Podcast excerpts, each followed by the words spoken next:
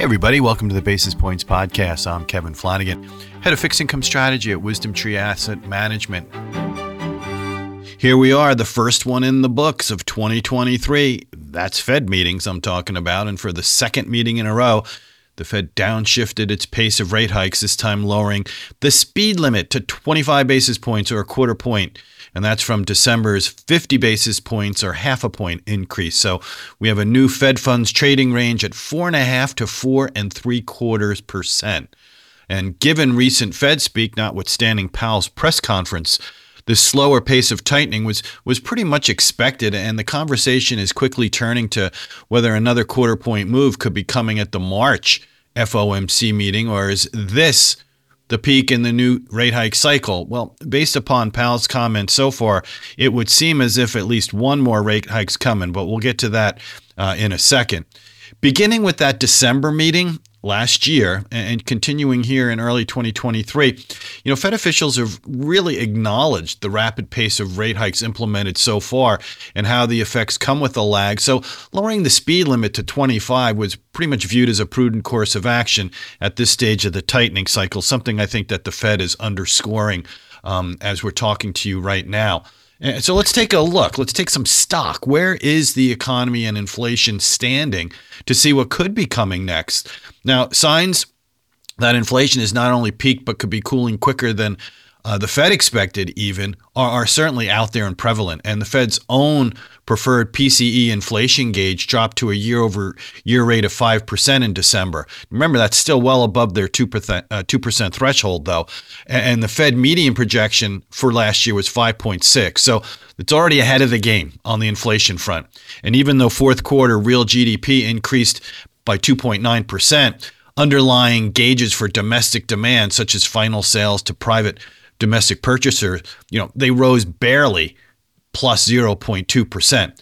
There's the other side of the trade, and that's the labor market. It still seems to be in good shape. And that was illustrated by the, the most recent weekly jobless claims number.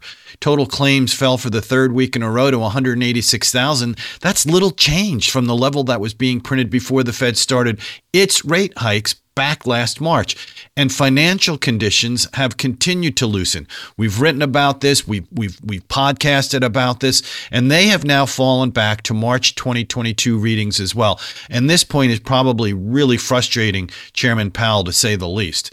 So, what comes next will undoubtedly dominate the investment landscape as we move forward. Specifically, with the time tested adages, you know, which one will win out? Don't fight the Fed or don't fight the tape. And we've discussed this before.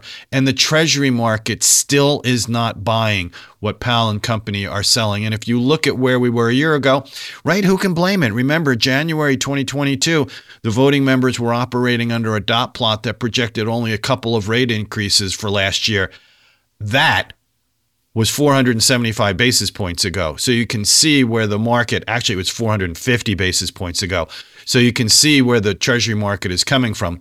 The bottom line is that we appear to be finally reaching the end game for rate hikes. Now, that's eventually going to lead us to the hard part of the equation, and that's whether the Fed delivers another quarter point or even another increase after that, which could push the upper bound of the Fed funds range above 5%. The more important issue for the money and bond markets is going to be how long do the policymakers stay on hold? And the ultimate question, or true Powell pivot, is whether or when the Fed then provides guidance on the timing for rate cuts.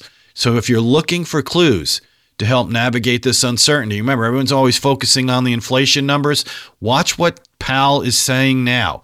Future jobs reports are going to take on an elevated level of importance in the Fed's decision making process. I'm not talking about necessarily further rate hikes. I think we're getting close to the end here. What I'm talking about are rate cuts. But, you know, as we've said before, there's a consensus among voting members not to reverse course too soon, but we've seen things can change very quickly. With that, volatility remains a market constant. So I'm going to call it there. I hope everyone has a great rest of the week and be well. And before investing, carefully consider a fund's investment objectives, risk charges, and expenses contained in the prospectus available at wisdomtree.com. Read it carefully.